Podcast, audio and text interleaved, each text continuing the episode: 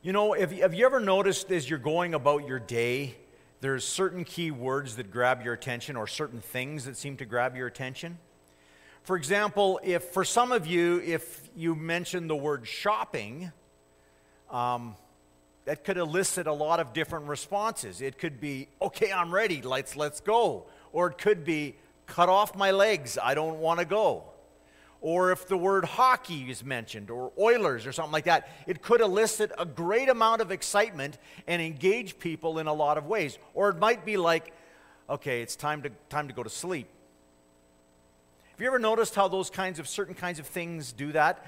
Or things like Star Wars, if somebody mentions Star Wars, or uh, Avenger movies, or rom- romantic comedies, or chocolate, or chips, or, you know, the list goes on and on and on if it's brought up the right way, the certain words will grab our attention and cue us in.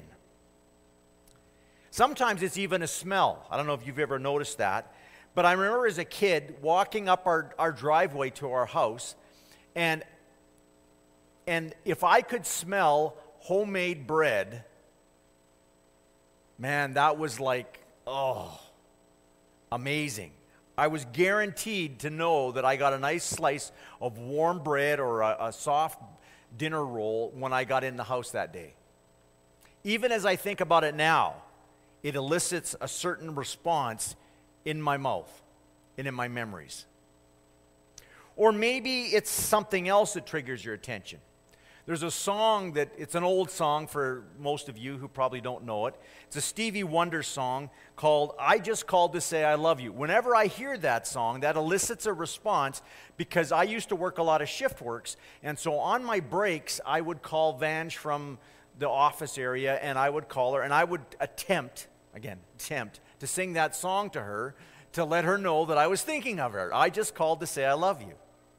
There's other songs that elicit other kinds of responses.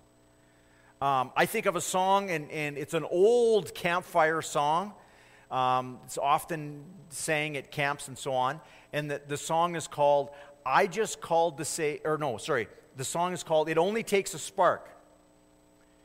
And it's an old song, the campfire song. And that song reminds me of um, us as a group of young, when I was a young adult, about 25 of us jam packed into a living room with one or two guitars on a Sunday night. And we called it, it was a, we called it fireside, and it was a time where we got to sing, uh, gather together and worship. There's another song, diff, elicits a different response. What a friend we have in Jesus. An old hymn, that one reminds me of, of leading seniors' uh, Bible studies in two different places, in Athabasca and in Hanna. Or a song, uh, a more contemporary song called I Stand in Awe of You. Takes me back to when I was speaking at a senior high camp um, and in, in, in BC, Camp Kakwa, many years ago. Another one elicits a different response, and that is, Blessed be your name where that song, that phrase says, where it talks about the Lord gives and the Lord takes away. That was a tough song 20 years ago when Vange went through an accident and I almost lost her because I had to surrender her to, to God.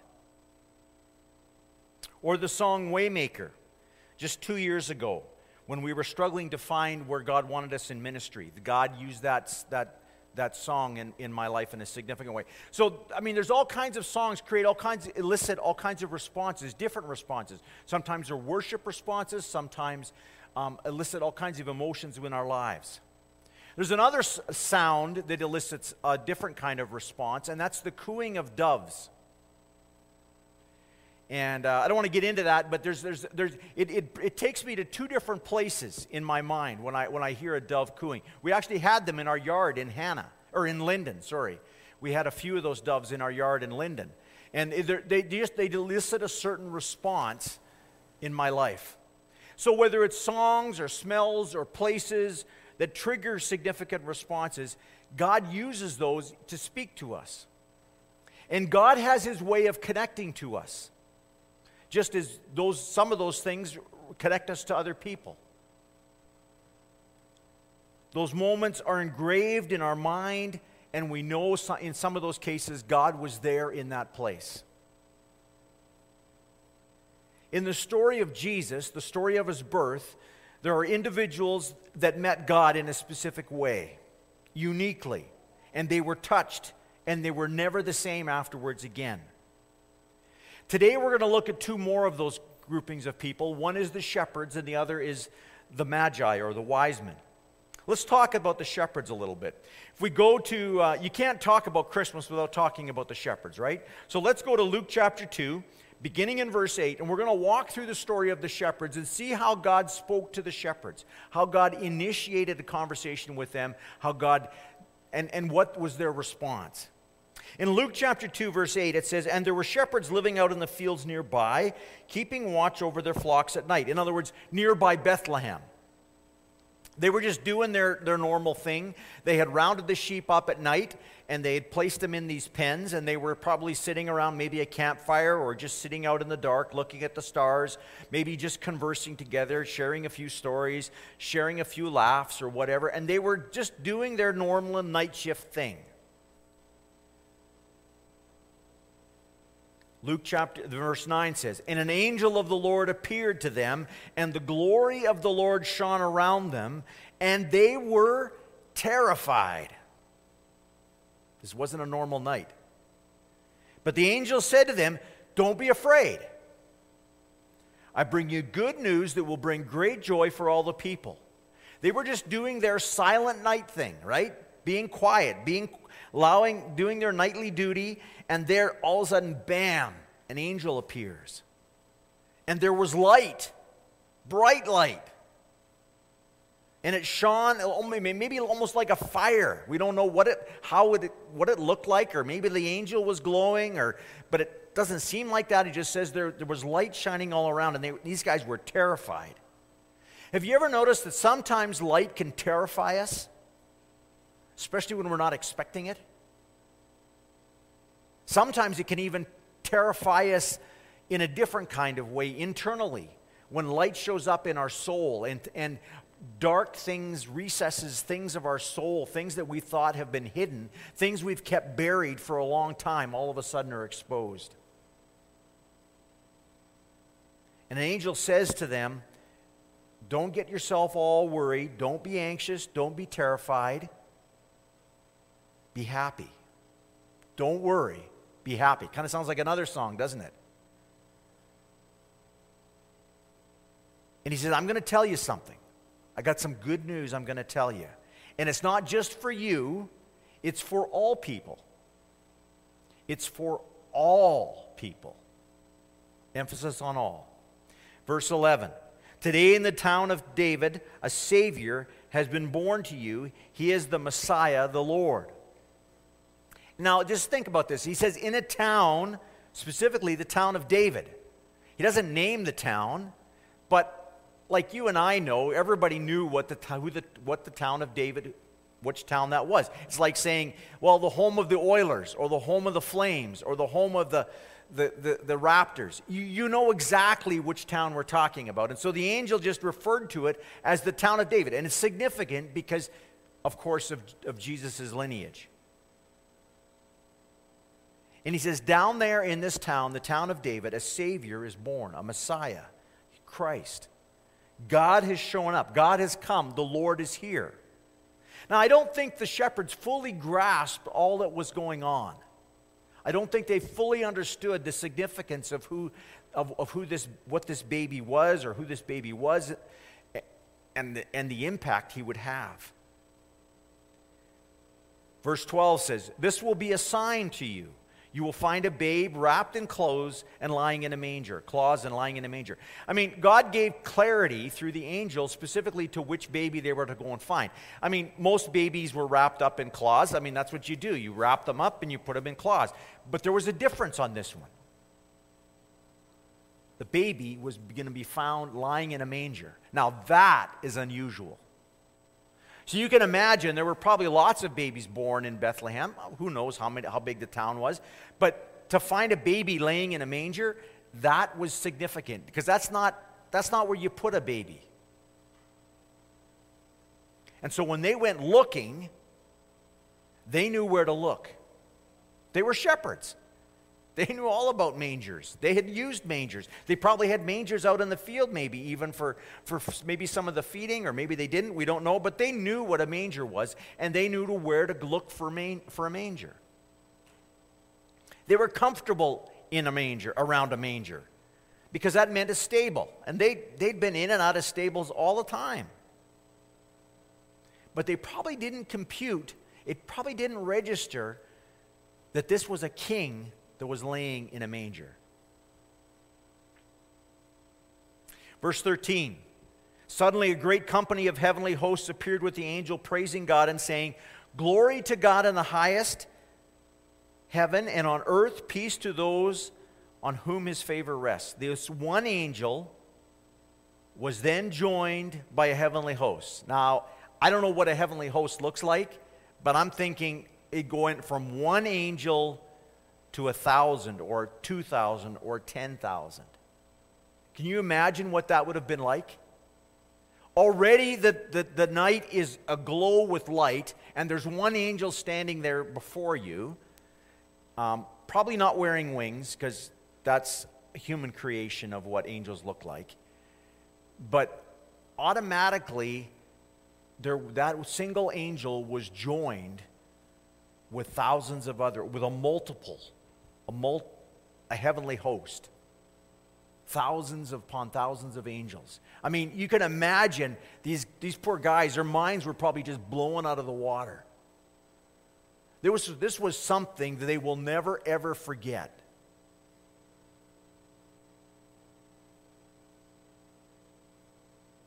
Now, what was the response of these, these shepherds? There's kind of three parts to it.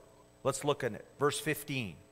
When the angels le- had left and gone into heaven, and the heartbeats of the shepherds slowed down enough, the shepherds said to one another, Okay, hey, we got to go find this baby. Let's go to Bethlehem and see this thing that has happened, which the Lord has told us about. See, they connected that, the angels, with God. This wasn't some other some other being. This was God speaking to them through these angels. And so they hurried off and found Mary and Joseph and the baby who was lying in the manger. Exactly what the, the angels had told them. They went and found this infamous baby. Verse 17. And when they had seen him, so the first thing that was they obeyed what the angels told them to do is go find the baby. They did that. Verse 17 says, When they had seen him, they spread the word concerning what had been told them about this child. And all who heard it were amazed at what the shepherd said to them. They told others. They were so excited about discovering who Jesus, this baby, they didn't even know the impact he was going to have. But the fact that, uh, that one angel had told them, accompanied by thousands of others, hey, that's worth sharing. If you have a revelatory experience of that kind of magnitude, not just you, but several people, who knows how many shepherds there were, we don't have any, any indication. There was obviously more than one. They all had the same experience. That was something to get excited about. This wasn't just an imagination, this wasn't a dream, it wasn't a vision. This was reality where multiple people experienced the same thing. They were excited. They were excited. And, and, and it says everyone was shocked at their story. They were amazed. And lastly, in verse 20, it says this The shepherds returned, glorifying God and praising God for all the things they had heard and seen, which were just as they had been told. So this kind of settled on them. And they just didn't go back and going, okay, you know, that was cool, and, and go back to, to the sheep. They went back, and this stuff settled on their life. It changed them. They continued to worship God. They, continu- they continued so basically, they, they, they were blown away with what happened, and they responded to God, and this settled on them, and it, la- and it lasted for them. They, they, they, it, it, it was something that was enduring. So much so that Luke recorded it years later. It, the story spread. It wasn't just they, a few guys had heard about it and just kind of disappeared into history. No, it settled on them so much so that a f- number of years later, when Luke went to record the birth of Jesus, the, shepherds and maybe people in the town of Bethlehem came and told Luke about all that had gone on. God met the shepherds in a very significant way. Now let's move on to the, to the wise men. Matthew chapter 2. He met them, God met them differently. Matthew chapter 2, verse 1. After Jesus was born in Bethlehem and in Judea during the time of King Herod, Magi from the east came to Jerusalem. We often think they came the same night as the shepherds on the night of the Jesus was born, but that doesn't seem to be the case. That's the traditional story, but that's not really what it says here for a number of different reasons. And we'll get into that. But it says this seems to be after Jesus is, was born. Anyways, these men came from the east, these, these magi, these wise men. They came perhaps from Babylon or maybe further east, or we're not really sure, but was east of, of Israel. Anyways, they came and they came to Jerusalem.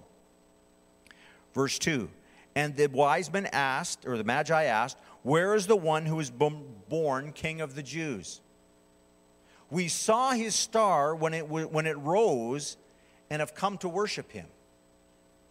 You see, God spoke to these men not through angels or not through a vision or not through something else. He spoke to them through creation. He spoke to them through creation.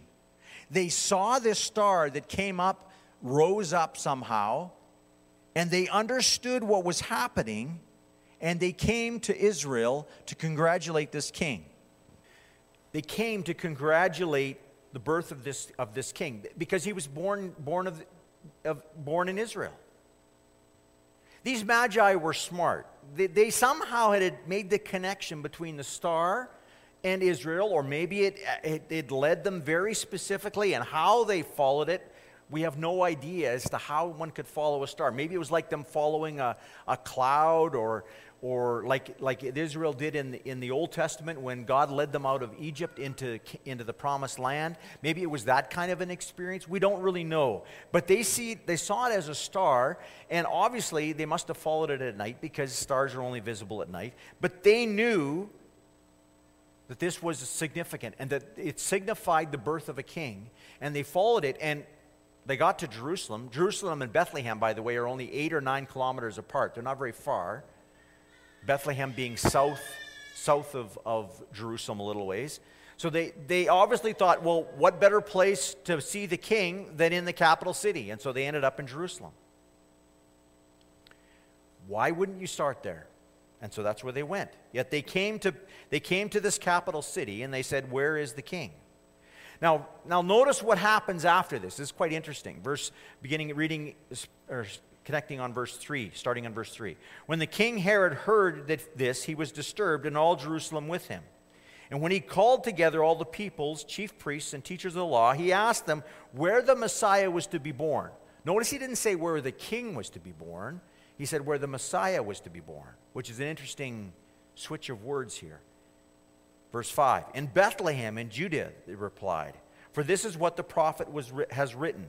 But you, Bethlehem, in the land of Judah, are by no means least among the rulers of Judah, for out of you will come a ruler who will judge my people Israel. So they knew that the, the Messiah and the king would be the one and the same. There was a connection there. These magi were innocent. They didn't know, they didn't know what was going on. They knew nothing of Herod's arrogance. They knew nothing of his fear of losing power or his control. They knew nothing. They were dumbfounded the fact that this son was not Herod's son. They were shocked. And so was Herod, because obviously Herod didn't know anything. He didn't have a kid that he knew about. And so he was kind of caught flat footed. He didn't know what was going on. So he consulted his teachers, found out the, the priests, the, the, those around them, and found out about this prophetic word because obviously this was a significant ev- event in history that God would, would have revealed. And he asked about where the Messiah was to be born, and he began putting two and two together. And so he, they, these priests, these uh, uh, prophets, told him Bethlehem. That's where the location is. Verse 7. Then Herod called the Magi secretly and found out from them the exact time, the star had appeared. That's significant. He sent them to Bethlehem and said, Go and search carefully for the child. And as soon as you find him, report to me so that I may too go and worship him. Yeah, right. I find it most interesting that Herod didn't send anyone with them. He didn't even go himself. And I thought about that. I thought, why? Maybe he didn't know what to do. Maybe he felt like they, these guys were on a wild goose chase and it was just some kind of, it wasn't worth his time. Maybe he felt that if he went, it would cause too much of a stir. Maybe he didn't want to be seen with the Gentiles who would defile him. And so he played innocent. We don't know. It doesn't matter what the response was, but he didn't go, which was a good thing. Because in him not going or showing enough interest or whatever reason he chose not to go or engage in it, that saved, probably saved Jesus' life. But he did tell them, hey, if you happen to find this, this, this child, this king, come back and let me know, and I'll deal with it. Or, um, I mean, I'll go and worship him. That's kind of was his thought, right? Verse 9. After they had heard the king, they went on their way, and the star they had seen when it rose went ahead of them until it stopped over the place where the child was. Again, it, this kind of almost seems significant because they didn't know where to start looking for this, this baby. They didn't know that if there was a manger, they didn't know anything. And when they saw the star, they were overjoyed. Notice this. He says, On coming to the house, they saw the child with his mother Mary, and they bowed down and worshiped him. And they opened their tr- tr- treasures and presented him with gifts of gold, frankincense, and myrrh. Remember, this, as I said, Bethlehem is some eight or nine kilometers south of southwest of Jerusalem, a little ways. And so they followed this star, and it ended, they showed the star showed them exactly where to go. Amazingly, we have no idea how that worked. Maybe there was a light of beam, beam of light that shone down on the house. We don't know. But somehow they found the exact house. And they stopped there and they worshiped.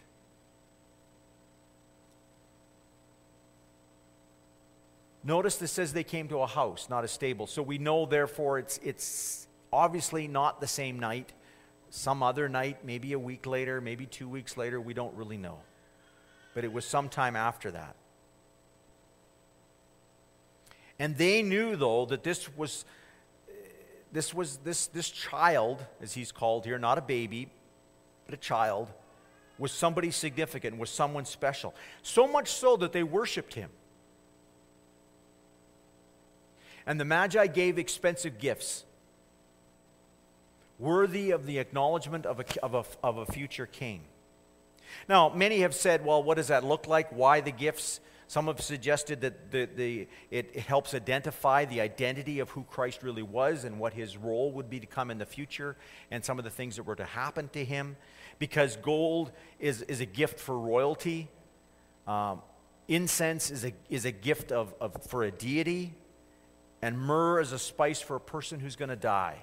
That's one of the, the spices they used in the embalming process. And so these we don't know for sure why they gave these gifts, but somehow they, that's what the gifts they gave. And, and the re- end result of those gifts was this, is we don't know what they did with those gifts. Maybe it was to provide the, the necessary financial assistance for Joseph and Mary and Jesus to go down to Egypt, because that was the next step in their journey. Um, we don't really know. And again, notice that we, there's three gifts here. Most assume that you know, there were three magi, but we don't know that there were three magi. Just as magi from the east, and we everybody assumes there's three wise men, we three kings, you know, because of the three gifts. But we're not, we don't know that for sure. But we know that God met these, these men, these wise men from the east, these magi, in a significant way.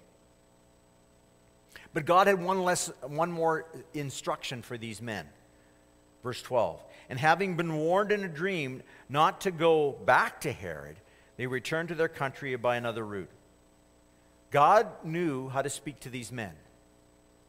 And God warned them not to go back. Maybe He didn't tell them that why. We don't, we don't know that. just that he, they didn't, or they weren't supposed to go back to Herod. We see later in this chapter, again, another significant thing is, is when Herod found out that the, the Magi didn't come to him, then he went, ended up going down to Bethlehem and slaughtering every, every boy who was two years and younger. And that means, that kind of gives us an indication that somehow Jesus was perhaps a little bit older. He wasn't a baby anymore, it, because that was probably had to be linked to this, the time the star appeared and so on. As we look at the shepherds and the magi, we see some interesting things here. Notice the shepherds were not given a star, nor were the magi sent angels.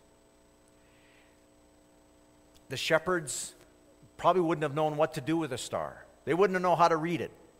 The Magi might have fell down and worshiped the angels because they probably came from a very polytheistic world mindset. And so they would have thought of these angels as not angels, but as, as somehow form of God. And so, you know, the, and the Magi weren't sent to a barn. That would have been just wrong to have a king in a barn nor were the shepherds sent to a house because they were far more comfortable in a barn than they were in a house.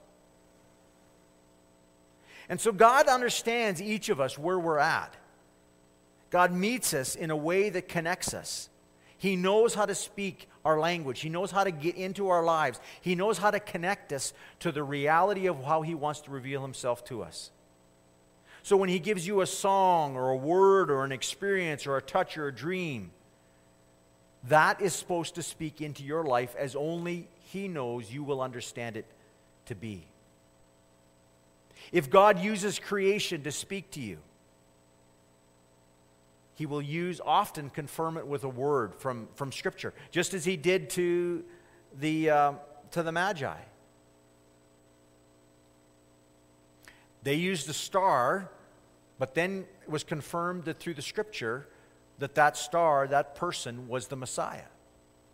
Romans chapter 1, verse 20 says, For since the creation of the world, God's invisible qualities, his eternal power and divine nature, has been clearly seen, being understood from what has been made, so that people are without excuse. God speaks to us in so many different ways, and he confirms it over and over and over again. So when he speaks to us, when he touches us, when he reveals things to us, even as he did to the shepherd and the magi, God confirms it over and over again. And often he will do it through multiple people, not just through single individuals. My challenge to you this morning is be open to the voice of God in how God speaks to you, not just through the scriptures, but through creation, through visions, through dreams, through different kinds of ways. And then ask God to confirm it. Be open and listening to responding to his, to his word. And when, when things in your life gets revealed, when light shines in the depths of your soul and you are terrified, guess what the response should be? God's response is, do not be terrified. Because when God shines light into your soul and exposes even the dark things of our lives, he encourages us not to draw back because he wants to bring us a message of hope and peace and grace in the midst of darkness. Don't miss the signs. Don't dismiss the still small voice, the dream, the encouragement from another person. Just ask God for confirmation. Ask God to encourage you, to lead you to know that that is His voice for you. God always speaks to us where we're at. He will use things that are connected to you different than the ways things that are connected to me. If you look throughout Scripture, the way Jesus spoke to people was different to each person. To the woman at the well, he talked about water. To the rich young ruler, he talked about money. To the, to the woman who was bleeding for, for years and years and years and cut off from everybody else around her, he called her daughter an endearing term used only for her. You see, God speaks to us in the way that we need to hear, in the way that draws us to Himself. We cannot ask or demand that God speak to us in an audible voice. But when God speaks, we have to hear his voice and respond in whichever way he leads us to. Jesus came into this world to be with us. Emmanuel, God with us. Right? God with us. God here and now. God in us. God wants to dwell in us, not just in, God doesn't dwell in this building, God dwells in you. Emmanuel, God with us. And God came. He came and died so that we might have community with Him, we might have relationship with Him, that He might deal with our sin, our shame, our embarrassment, our guilt, that He might deal with all of that. So the question is as God has been speaking to you, are you obeying Him? Are you responding to Him? Have you surrendered your life to Him? Maybe you did once a long time ago. Maybe it's time again. Maybe it's time again. Maybe you did even last week and you're going, oh, yeah, God, but I got distracted. It's time to surrender again. So I encourage you, just bow with me in a moment, and I'm to another question I'm going to follow up after this, but I just want to bow with, bow your heads and just be still and just saying, respond to God right now, okay? Lord Jesus, you've been speaking to us.